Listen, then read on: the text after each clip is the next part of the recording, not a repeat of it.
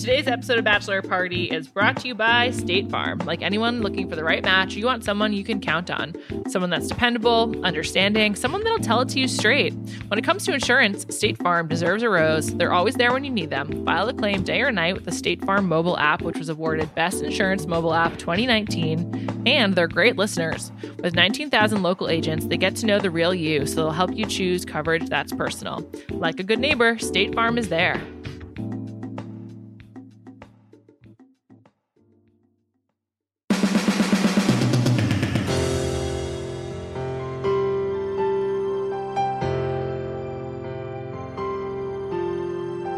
Welcome to Bachelor Party. I'm Juliet Litman. Today's guest, a first time I think on this podcast, it's Chris Ryan from The Watch. Hi, Juliet. I think this is my first time on Bachelor Party. Well, you don't really watch reality TV. Well, I don't watch Bachelor, and then I think I'm a pretty, uh, yeah, pretty, pretty rare bird when it comes to reality television. But now all of a sudden, with all this time on my hands, I'm, I'm all about taking chances on life. Well, I'm really happy you're here today to discuss a show that I genuinely asked you to watch. I didn't think that you would, and now you have. You were watching Top Chef for the first time ever. Yeah, you know, every, everybody had been like, "You should, you would really like Top Chef." Uh, my our buddy Sean Fennessy was like, "You know, if you're such a Survivor fan, you know, Top Chef is like in that same sort of band of kind of prestige reality." And true. we, my wife and I, had just kind of like, I think we just kind of gotten stopped by the idea that you would be not able to try the food. And like how would you how would you kind of be able to evaluate someone if you weren't eating what they were cooking? And uh you know we we just but because it's in Los Angeles this year and because we're obviously in LA we decided to give it a shot and I'm glad we did. That is always like the biggest hurdle of Top Chef for people who haven't watched is convincing them that it doesn't matter that you can't taste the food, which Right. is it's it's funny to me or like you you know, you don't even often even know what they're talking about. Like they use ingredients. You're just like, what is that? Like I, I well, they also just like rip about. through what the thing is at the end, where they're just like, "Yeah, it's a pear gremolata with a pear creme fraiche with a pear this," and you're just like, "I don't know, it sounds okay," but you just have to rely on the judges, and the judges are so fun for the most part, or at least like even when they're not fun, they're good villains. I have I have so many questions because I've been watching this show for a really long time. However, I do recall when I was in college, I was like, well, I can't taste the food. Why would I want to watch? Mhm. But this is like this is like phase one of like I guess as you said, prestige reality TV. It came it came along in 2005 or 6 Mhm. on Bravo, which was certainly not what it is now.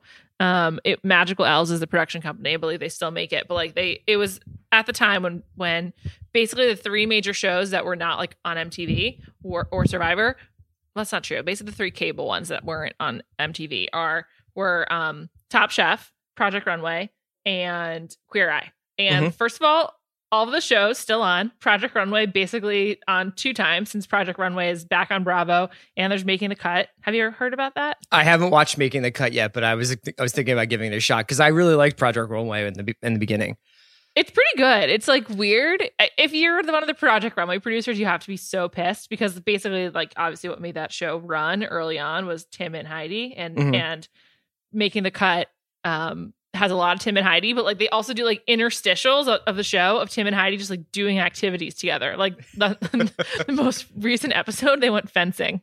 It Did they really? like- yes, they were in Paris and they went fencing. Tim, I remember Project Runway was like I I associate that as much with the time when it used to be like not uncommon to have like watch parties for a bunch of shows. Like people would come over and watch Lost, people would come over and watch Project Runway, people would come over and watch the Sunday night shows like Mad Men or Breaking Bad or or whatever. So yeah, I I, I almost associate Project Runway with like peak TV or prestige TV, like golden age as much as anything else. Yeah. in the aughts. Like came it was it was very early.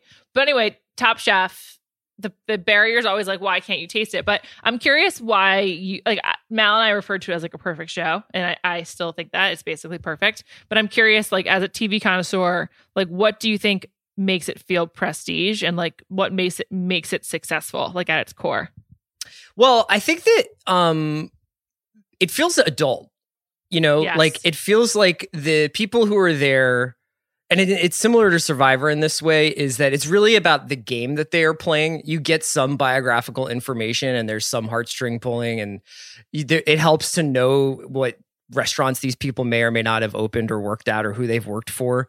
But ultimately, it's really about how these people are playing the game that they're uh, given rather than like let's trash our own lives while we're on camera which is i think the part that of reality tv that i have a hard time with so i just really think it reminds me a lot of like it's just an exercise it's like almost an intellectual exercise to watch it Right. Like this is one of the shows like Survivor that you wouldn't be embarrassed on. In fact, this is career making, not Mhm. career breaking, whereas most reality TV is definitely career breaking.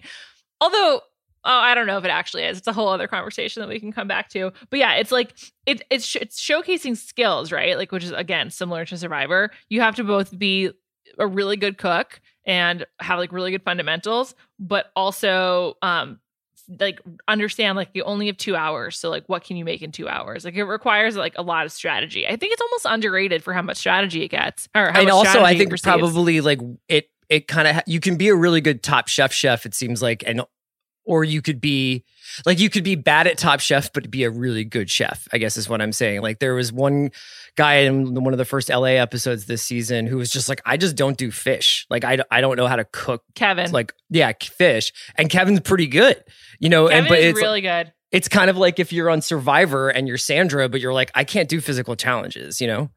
Yeah totally. Yeah i know. And well let's talk about survivor after this by the way. Why not Okay. you know? I Yeah. i've got you here um there's this guy on the show brian malarkey who was in season three uh miami he's been pretty good so far this season he's always been like a character of top chef he's never like seemed like one of the best chefs like bryan voltaggio as you've probably gathered from these three episodes is like an amazing chef Yeah. um he he has not won his brother Michael won, and he also came in second on Top Chef Masters. But he's like amazing, and ev- everyone knows it. I've been to I've been to a couple of his restaurants; they're really good.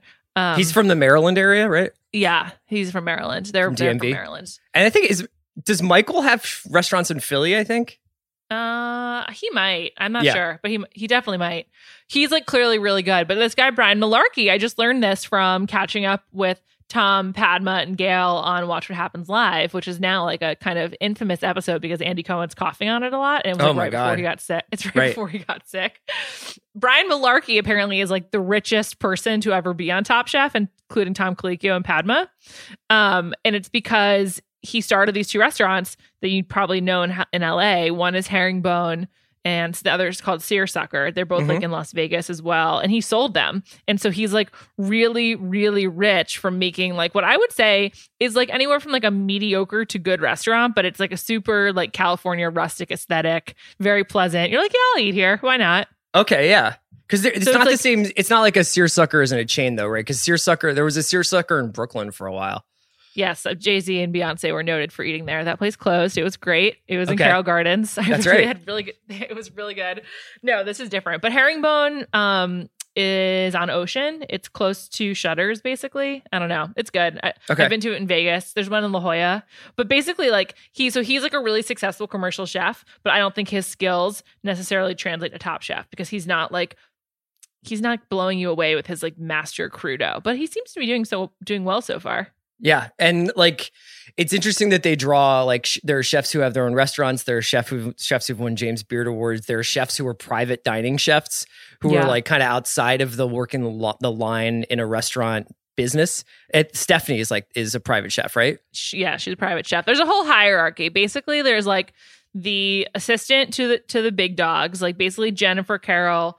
I I have always thought she was overrated. I've never believed she's that good of a chef, but like she's always been highly rated within the show because she was like Eric Ripert's like prodigy Yes. or Right, and that's why she went number one when they were get, doing the seafood thing in San Yeah. Pedro.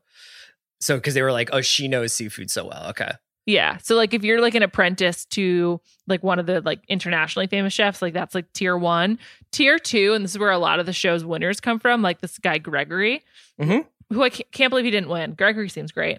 Who they're sort of like a smaller regional city, but like best restaurant in their city. So it's like the people from Seattle and Portland and Boston and Austin, like outside of like the top food destinations. And then there's the third tier, which is the private chef, which is like they just it's like and the caterers. Like they just like don't get a lot of credit. And you would think the caterers could shine on the show because they're so often being asked to like make 200 orders in the next hour. And you Sure. think a caterer is good at that. But newsflash, really hard to make catered food good that at, at that quantity. yeah, absolutely, yeah. it's just it's just re- really well done. So who do you like so far? Like who are you rooting for? I love Gregory. Um, Love I actually I like I like Stephanie. I thought that the uh the conversation that she was having with with Kate. I'm sorry, I'm still learning all the names, but like two of the That's okay. other uh female chefs in the house where they were kind of talking about confidence and like being brazen versus kind of letting stuff get in your head. I thought that like the human moments that they show, I think are really effective, not only just like giving character building, but also like talking about the psychology of doing anything. You know what I mean? There are certain people Yeah, who are just like nobody can knock me off my square. I'm just I have such like incredible self-confidence and then there are people who are like shit like as soon as it started going wrong, I like lost my confidence in the entire project like when they're talking about doing a quick fire or something like that. But it's actually like it translates to like so many different walks of life.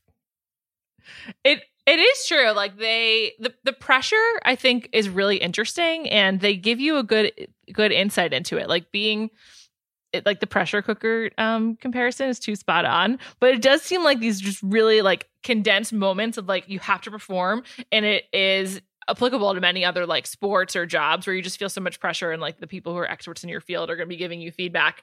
And they they do a good job of conveying it. For for some reason like i just feel like top chef conveys all these concepts very well. Like it's like yeah. because that's because that's like all they have is like the concepts of like what makes a good restaurant like what makes good food. And somehow they have like these top chef values that they just communicate really well season after season. I can't like quite put my finger on why. Do you think it's because of the judges? maybe. I mean i fucking love tom colicchio do you like tom he's really active on twitter right now in fact i, I- had a I him. do like Tom. I like I I think that I'm sort of getting used to it. I I think the thing that was actually like it really actually like grabs your attention is that if you're used to judge based reality shows for me at least, I always associate that with kind of more feel goody stuff like even though there's the Simon Cowell version of it, there's I'm used to more like this person's dream is coming true and the judge Right. is kind of affirming that like American Idol or The Voice. But on this, it's pretty interesting to see people like Padma kind of just like snuff snuff people out. Like totally to their face like no Yeah. it wasn't good no, it wasn't good, or no, like you can't, you know, you can't make an Indian meal for me. Like I, li- different things like we've really jumped out, and that's I think an element that a lot of reality shows sort of lack. it's true the like rejection but almost like in a dignified way like telling you you're bad but this is why Sure, it's almost like the kind of like culture of accountability stuff. You know, it's like it's like players, it's like watching athletes get kind of dressed down, but not because they are like not because the coaches are like, I don't like you as a person. They're just saying like you did not execute this the way that we wanted you to. It's very Steve Kerr and Draymond Green culture Yes. of accountability. Yes. You know, gotta gotta keep them in line. Essentially, every team every team has one.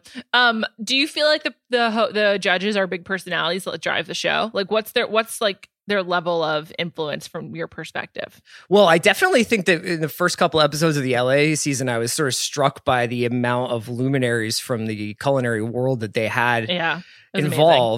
And I think it definitely like impacts the cooking. You know, if you know that you're cooking for Wells Tower or Nancy Silverton or whoever, you're probably um like really it adds an extra element of pressure. I know. And Nancy Silverton, hope she's getting better. Can't Yeah, I can't know. believe it. I know. She's got coronavirus. Um, I thought the second episode of this season was like one of the best episodes they've really ever done. the Jonathan Gold and episode, yeah. the Jonathan Gold episode. It was it was so moving. Matt, the that kind of reminded me of like the best of like a really good Bourdain episode. The way that they can, like you're talking, like the way they conveyed the values of a food writer through a competition was pretty amazing. Yeah, it was it was really beautiful. It also there's I, we're going to talk more about this because I, I need to tell you about my Real Housewives obsession. But they there was a real like profound dissonance in watching that episode um, of Top Chef where they're going all around LA. And so the challenge is, um, if you haven't been watching, which you know, as Jacoby would say, weird. Um, they go all around LA to try out these like these restaurants from Jonathan Gold's list of the 101 best restaurants in LA. And then the challenge is to be inspired and, and make something based on wh- what you ate at one of those restaurants. And to people in LA, the list is like the Bible. And a lot of people try to go to all of the different restaurants. And Jonathan Gold's probably, you know, other than Ruth Reichl and Anthony Bourdain, like probably the most important food writer ever. Yeah. Um, and his sudden passing was really the city took really hard and it was an amazing tribute to him it was an amazing tribute to la and it was such a keen reminder of what we are not doing right now which is experiencing cultures unlike our own through food by going to restaurants in our own cities and um, just like even seeing them all eat the food together like at these various restaurants the communal aspect of traveling to the great um, Mariscos Jalisco's food truck in downtown LA just for a taco and Yeah. it's such a I think LA is like just an absolutely amazing food city. I, I don't really think it's up for debate anymore. Um, I'm from New York, and I think LA is like has better food. Um, and it was such a like beautiful testament to the power of food in LA, and it was just so weird to watch while we're all all at home. No, it, it was like the the LA is really difficult to feel uh communal in for me. Like I, I think that it's pretty uh, Yes. Not isolating or, or anything. Like I mean, it can be because you're in your car a lot. But the thing that I have really grown to love in Los Angeles is the sense of exploration that food gives you the map for. So you Yeah. can go find different neighborhoods and go to different streets that you would never normally go down. Like in New York, you can just wander. But in LA, that's so difficult to do by foot. And if you have a like a kind of guide like the Jonathan Gold guide or just kind of like a sense of what you want, like today I want to eat um Chinese food or today I want to have Mexican food or whatever it is. Like you can go find these different pockets of the city and you can kind of go and make your own Los Angeles out of that. And that was like really heartwarming to watch that because like right now I I, pretty much live on a map of one block. You know, I go I walk around the block. That's it. It's so it's really weird watching this season right now because it they really Matt and I were complaining in the, after the first episode that they didn't do a good job capturing LA, even though they had like all these dignitaries for the first. Um, So that was the San? Pedro episode, right? That was when they're cooking on the beach. yeah, yeah. But then and then the next episode they did like the best job possible of capturing LA. Yeah, so it's kind of funny. and and then they go to the Getty Museum for the next episode, which was just like a you know major LA hallmark. Although I thought that that challenge was stupid, and that's the thing that the only like knock against Top Chef is sometimes the challenges are like too highfalutin. It's like, does your food really need to look like a certain type of painting? And like, if it does, like, does that matter? Like, I yeah, just it's like, that do you care if your chef knows what the Rococo style of painting r- means in, in yeah, I definitely of, don't. yeah. I I definitely don't. That was And that I was, feel like, they were kind of getting sunned a little bit for not necessarily having like a minor in art studies, and it was like, come I on, you know. know, like You think this is neoclassical? Get out of here. You're Yeah, right. fired. So Right. That's like the one knock against it. But it's like in service of going to the Getty Center, right? So sure. I don't know. It it it was it was uh all that food still looked so good. I it just makes me hungry. Does when I when I watch it, I feel like I need to eat dinner usually after watching Top Chef. I'm curious about this. Is um like obviously I think that there has been this incredible explosion of um fluency. Like people are way more food fluent than they were maybe like 15 years ago when like I first started going out to restaurants kind of like seriously on my own and like even you know it's been it's been interesting to hear Dave Chang talk about like with the, his fears about the future of the food industry and how we could be going back to like the 90s because I remember growing up and it was like there was a Japanese restaurant and an Italian restaurant and then there were those kind of like mid-tier chains like Chili's and then every once in a while you would go to like a fancy French place and then there was like Chinatown and that was it in these cities. And the idea of like fine American dining was kind of still like a very cloudy concept but I was curious whether or not you thought Top Chef has participated in the uh homogenization of like quote unquote good food in America. Sure. I think it has a little bit because there's certain like dishes that I think you get at like a fan like a kind of hip place that like maybe Yes. sm- serves serve small plates. Yeah, family style small for you. plates. Yeah, right. Let me tell you a little then- bit about what we do here. Yeah. And then so so like for example, the things on the show that like are kind of joke foods but are not really jokes are um a crudo, a ceviche, um scallops, like just sort of like these like hip fish foods and Yeah. then and then there's sort of like a real fetishization of like the hardcore meat people like um Kevin is Kevin Gillespie, but like also like is really good. And then there's also like a, a real sort of um like let me show you my playfulness by including some Cheetos and like let me give you some Yes. Yeah. you know, like things like that. So I I do think so, but I also think it kind of goes both ways because the show after a few seasons had the clout to be like, oh, actually these are good chefs, and I think Tom being a part of it actually really helped that and kind of gave it like a stamp of approval pretty early on. But so I, I think that you get these chefs who are coming out of those hip restaurants, and I can tell you because I've been to so many of them. Like I Yeah. after I watch someone on the show, I'm like, okay, I want to go wherever they are, and so. I've been to a lot of Top Chef people's restaurants. Are there good and bad Top Chef seasons, or is it pretty uniformly high level? There's there, you know, I'm sure your pal Andy Greenwald would love to discuss this with you, and he's probably going to be mad that he wasn't invited to be a part of this conversation. we're supposed to do food TV next week, so we're like Oh, we're you are? doing like food. Yeah, we're gonna do some stuff next week. Okay, great. Can't don't let Andy be underrepresented in this conversation. You know, um, there's a couple of seasons that I think are acknowledged as particularly good. Las Vegas, um, Charleston. I think Seattle's acknowledged as bad. However, there's a couple. The winner and the runner up from it are really good. Seattle had a really stupid finale where they had to like cut through ice to um get their ingredients. It was really it was really stupid. It was just like the terror.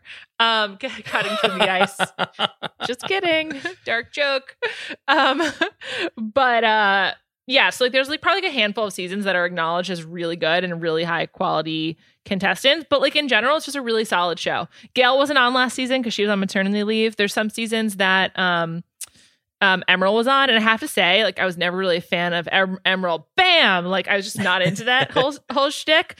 Emeril on Top Chef is a totally different person, and he's so lovely. He's like a really genuine and like loving and warm character. He's nothing like the Bam guy, like at all. So he'll just It's be a season long judge on some seasons. Yes. So they'll have like a third judge who comes in for like the whole thing. Um, that was the New Orleans season in particular. That was really good. But obviously Emeril's from New Orleans, so it like meant a lot to him. I have to say, like, I never imagined I would have like particularly warm feelings towards Emeril Lagasse, but I, I really, really do. He's like a great I just think of him as a great guy. It's just a really steady show. And again, like like we were saying, like I kind of never thought about it in this way before, but it is so like concept and values driven. There's not a lot of other TV shows you can say that about where it's like these are the values we uphold. So is there a lot of like interpersonal drama on the show, or is it typically like it's all food and like sometimes there's some arguments, but that's about it? there's sometimes some arguments and like in earlier seasons there were some more classic villain types like this guy Elon and people like that but no and there's very few relationships i can only think of one season off the top of my head where there was like a showmance Mhm. and you know I, you know i love some romance and drama so it just is a testament to the show that it doesn't have either of that and i still love it so much it's just great love Yeah, Top it's almost like a. It seems like it's basically like watching sports. It's like a really reliable sport. It really is. On that note, let's talk about another really reliable sport, Survivor. But first, let's talk about today's sponsors. I need to tell you about Causebox. It's a quarterly subscription box curated by women for women that is filled with all sorts of amazing products and brands that are ethical, sustainable, and have a positive mission to give back and make the world better.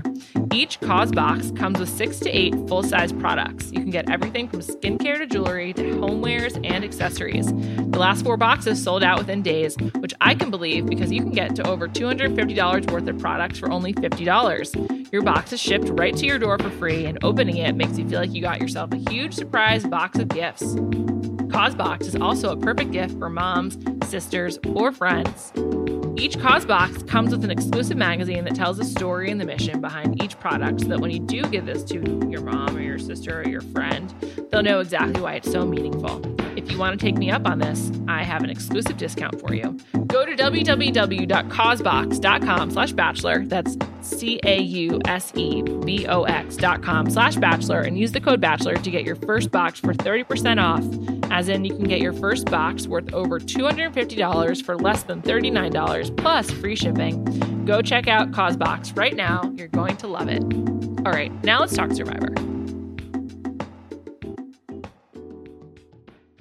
By the way, if you like Survivor, listen to the pod has spoken on Ringer Dish on Thursdays, hosted by Riley McAtee. I was on last week. Chris has been on before. Yeah. I don't know who's gonna be on this week. We'll see.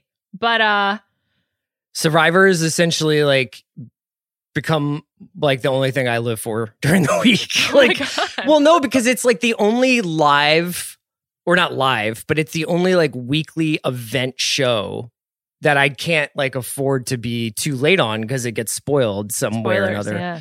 And I just think that this season, I think the last couple of episodes have kind of come back down to the to the median a little bit or the mean, but this season has been routinely like absolutely incredible television and really, really incredible gameplay. Um, yeah.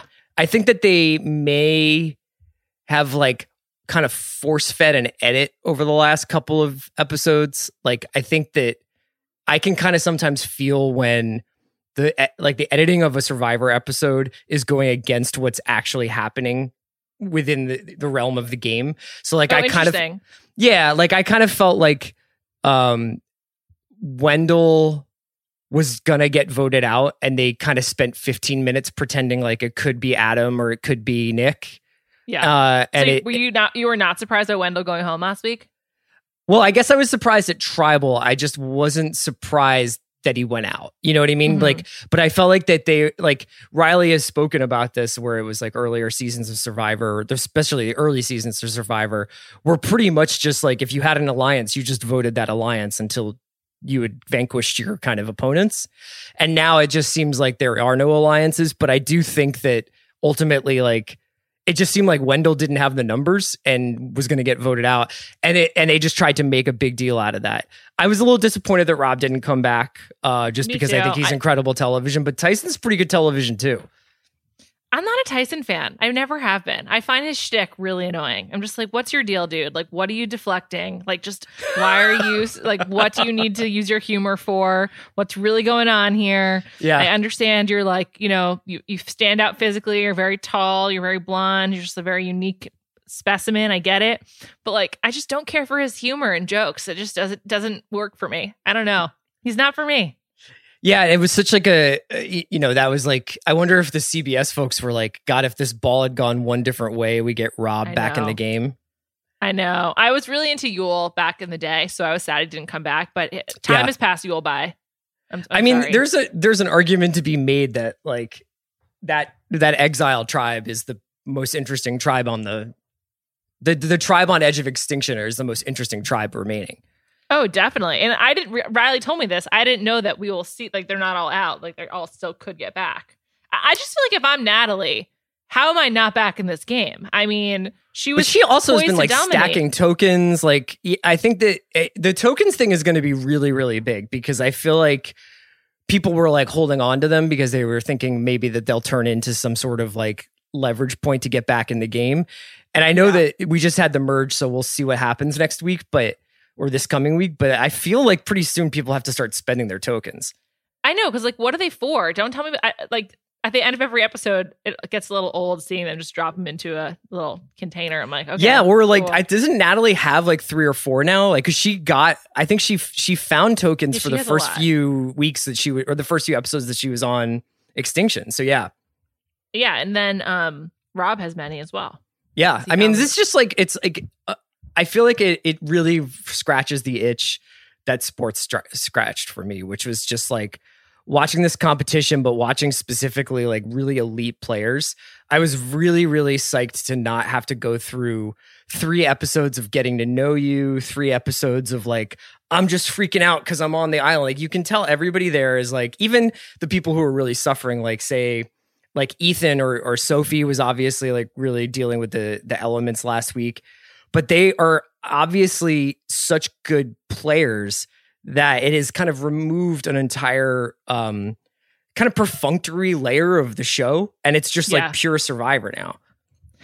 There's a I do miss a little bit of people figuring out how to play. There's no Sure. sort of like, oh, now I get it. Like there's no like you can't be slow to the uptake because you get voted out, but also everyone just comes in with so much knowledge. That's the kind of funny thing about reality shows these days, just in general. And I've been thinking about like old reality quite a bit.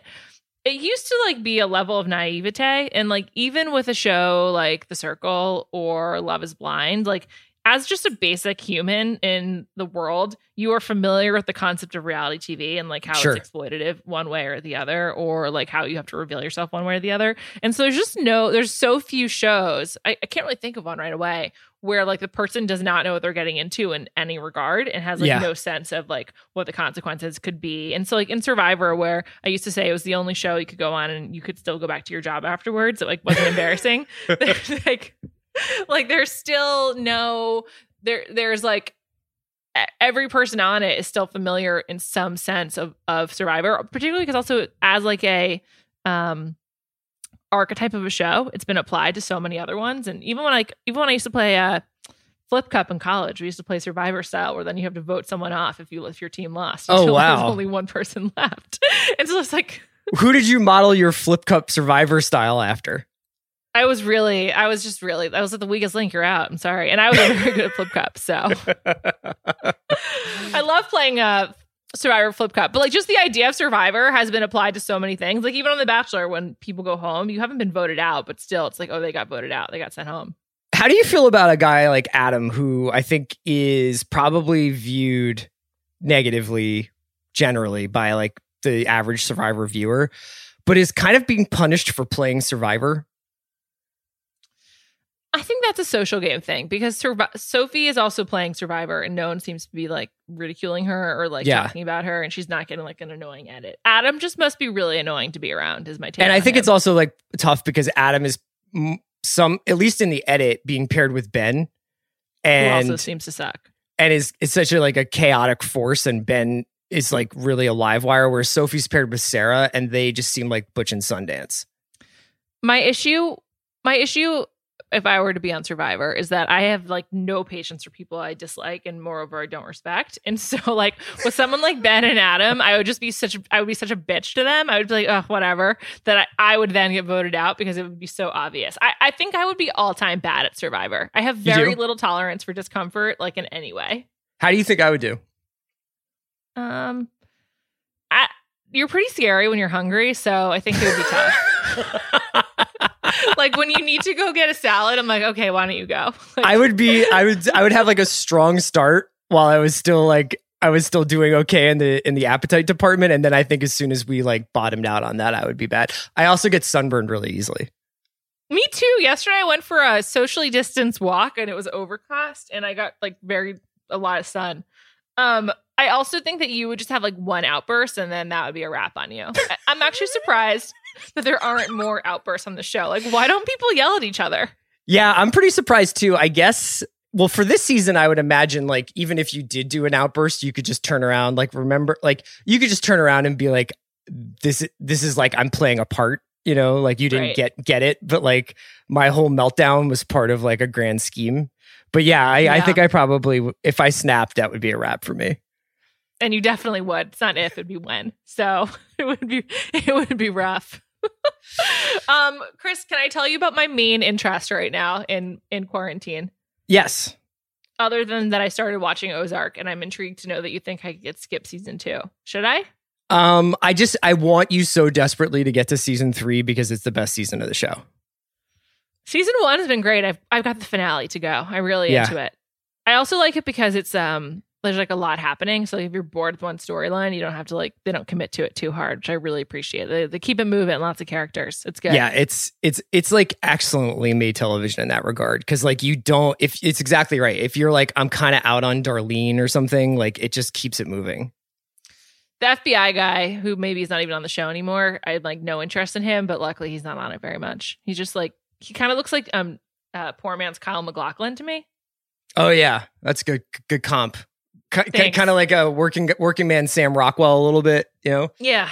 So last night I was watching Ozark and I was like, eh, I'm ready to like take it down a notch. And I went back to my safe space, The Real Housewives of New York City, season three. And season three is a sad one because B- Jill and Bethany have broken up, and Bethany is uh, they're as like friends, and Bethany has just started dating dating Jason Hoppy, who has basically been like tormenting her for the subsequent like ten years, and they were married for a short time. And there's I just I just want to like talk to you about this 'cause I feel I need to like work through it in some some capacity. Sure. Sin- so I'm currently in New York, which is the epicenter in America of the coronavirus pandemic, and you like can't really go outside very long, et cetera. Everyone knows. And yet, I have like this sick fixation with watching old Real Housewives of New York. And there's this episode in season two, which is like kind of famous, where Kelly Bensimon, who was a, a short lived housewife, she runs through the street Literally, she's running. She's like the best part of being in New York. The, he, she said the best part of of, of running is the freedom of luxury because you can just put on your sneakers and go. And then mm-hmm. she has this line about how, and then they show her running down Fifth Avenue in the 50s, close to Trump Tower, literally in the street with a taxi cab behind her. And she's like very upright as a gazelle, very like flamboyant, jogging in the street for the cameras. People are just clearly looking on and be like, what is wrong with you? And she was like, my favorite thing to do is run in the traffic, to be in the traffic trenches. And the other night I was like kind of I was like about to fall out fall asleep and this played and it like just like jogged me into this like no pun intended this like very alert state because i was like it's so weird she's like joking about the traffic trenches when everyone's talking about new york like it's some kind of like war zone right now because yeah. of how many people are dying and what the you know healthcare providers are going through and it's so weird to like be living in the same city that I'm watching an older version of. And also, it was filmed during the 2008 recession, the summer 2008. And so there's just like so much going on here that I just felt like I needed to talk about it on a podcast with you.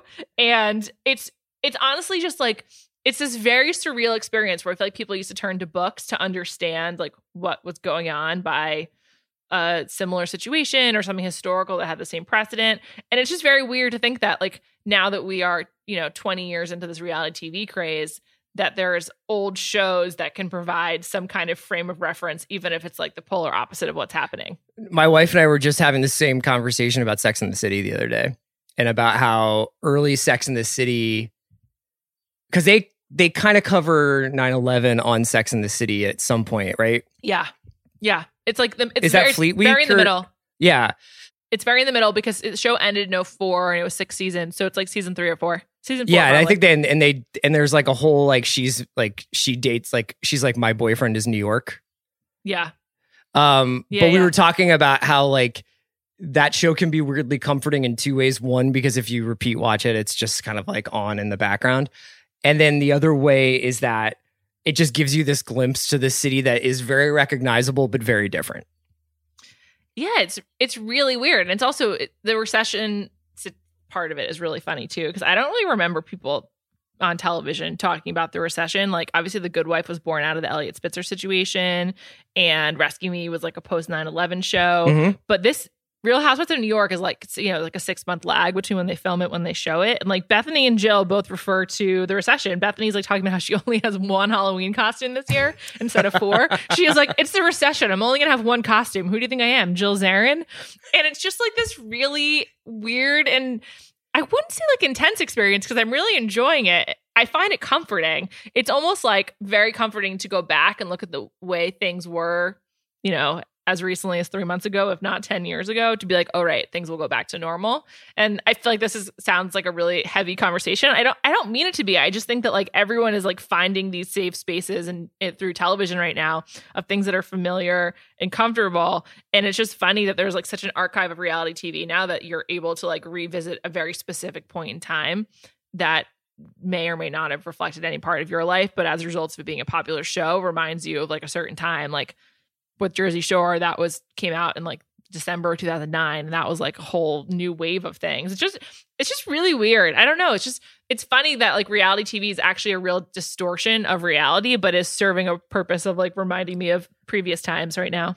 Well, it's I think that there's something to be said for the location shooting, you know, and I think that Yeah. the fact that reality TV in a lot of ways functions as like the way that like run and gun independent cinema did at some points in, uh, in American movie history where they could Sure. just kind of go out into the streets and kind of make a movie like Jim Jarmusch would just make a New York movie or a New Orleans movie on the cheap. Um, when you watch TV now, I was going to talk about this with Andy today, actually, in relation to the show Zero Zero Zero that's on Amazon. When you watch TV now, like it's pretty routine for it to just feel very samey in terms of its location because people are shooting in New Orleans or they're shooting in Atlanta or they're shooting in New Mexico. Vancouver uh, is a big one too. Yeah. And then there's studio lots. And so you just kind of get used to like seeing these same images. And while I'm sure there's a lot of similar repeat settings in reality television, the entire premise of reality tem- t- TV seems to be based on like putting these people in different situations. And if they're in a city, like making them go do stuff. It goes back to the same Top Chef thing we were talking about. Like you can live your life in Los Angeles and never really leave your house or never really leave your neighborhood, but it's a lot more exciting to try and explore it a little bit. I, it, it's funny that, oh, do you think that r- watching Real Housewives now, after you've obviously already been watching it for, for a long time, Since the beginning, man. do you get that same sense that you did where you start thinking about it in terms of this i'm watching this show before this show became self-aware Yeah. I mean with with the women, the housewives in seasons 1 and 2, it's funny like you said about like the locations. It used to be easier to get a location approved, right? Like you used to be able to shoot many more places, but now owners of restaurants and event spaces like know what they're getting into and they won't sign the release and they won't they won't let you in. So they were like they used to they used to be able to go more places like even to fashion week i don't think fashion week proper is like ever on the show anymore but that's like a part of the early seasons of the real housewives but also um it's funny like watching bethany because she is so famous like you know who bethany is and Sure. you don't watch the real housewives bethany very clearly for like seasons one and two is like i'm gonna have a lifestyle brand i'm a natural chef this is what I do. It's called Skinny Girl. I will get married or I will become a mother with a guy or not. I don't know, but like I will do these things. And she's done all of them. And she was right. She didn't stay married. Like it's just crazy. She was like, this is who I'm going to be. Like this is what I want. And she got after it immediately. And it's really weird. Like someone see someone like lay out their goals and then like just do it like that. Um, I guess like except for like Donald Trump, who was like, I'll show you Judd Apatow and Barack Obama. I can be president. Like, stuff, yeah like, thanks a lot like that. Like, yeah yeah, thanks. But like it's really it's really weird to see that. And also they just like they just do really they say really like obnoxious things that they probably wouldn't say anymore without like some air of it being a joke, but like they think that they're like really fancy and cool. And it's, it's just totally it's great. I, I have to say, like, if you have any interest in reality TV, I find going back and watching old seasons of that of these shows right now really soothing because it's just like a it feels so low stakes, but also like funny. It's just do you love it. find that do, are you kind of like completely removed from the any kind of i am anticipating what happens next so you're just kind of like like can you watch it already knowing what happens it doesn't take it Oh, away yeah. take away from it Part of what's so great about the Real Housewives of New York in particular is there's a lot of small moments, and actually, really tragically, the um, longtime editor of the show passed away from coronavirus, and it is an excellently edited show. Um, and there was just like these small details that were really impressive. That were just like the, before the women were in on it, the show was in on it, and like Mhm. making fun of their um like what they were like wearing and all of this stuff. So sure it's just really weird. Have you been watching anything that you feel like you wouldn't watch outside of these circumstances? Um, I think I'm going on a little bit of like a a, a run of like daffy British mys- mysteries. So Mm. my wife and I are watching The Stranger, which is I watched it. Recommend. based on a Harlan Coben novel, I guess. Uh, and that stars Richard Armitage, and it's really, really twisty and kind of soapy, but also like very, very like compelling and addictive.